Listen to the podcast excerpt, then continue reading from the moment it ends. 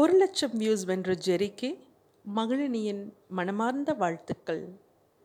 ஜெரி நான் உங்களுடைய குரலுக்கு தீவிர ரசிகர். எத்தனையோ பெண்கள் திருமணத்துக்கு அப்புறம் குழந்தை வளர்ப்பு அவர்களோட படிப்பு அப்படி இப்படின்னு காலத்தை ஓட விட்டுறாங்க. அவங்க மத்தியில் ஒரு இரும்பு மனுஷியா உன் வாழ்க்கையை நீ வாழ்ந்து பார் உனக்குள்ளே இருக்கிற உன்னை தேடு.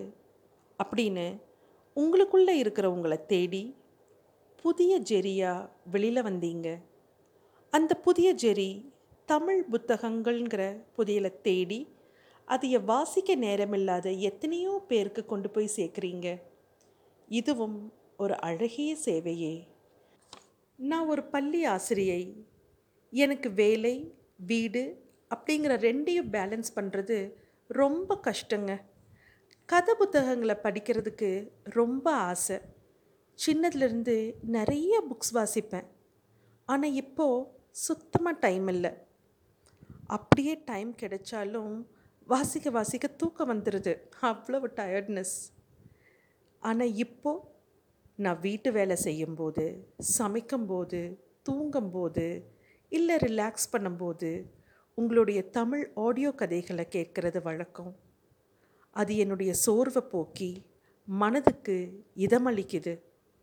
உங்களுடைய குரலும் உணர்வும் ஏதோ பக்கத்தில் உட்காந்து நடக்கிறத பார்க்குற மாதிரி இருக்குது உங்களுடைய ஒவ்வொரு வாசிப்பும் ஒவ்வொரு கதாபாத்திரத்துக்கு புதுசாக உயிர் கொடுக்குது.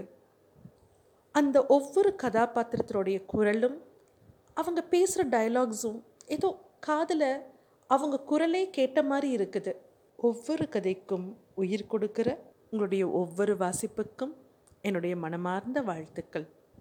நிசப்தத்தின் பேரிரைச்சல்ங்கிற உங்களுடைய சிறுகதை உங்களுக்குள்ளார ஒளிந்திருக்கிற ஒரு எழுத்தாளரை காட்டுது.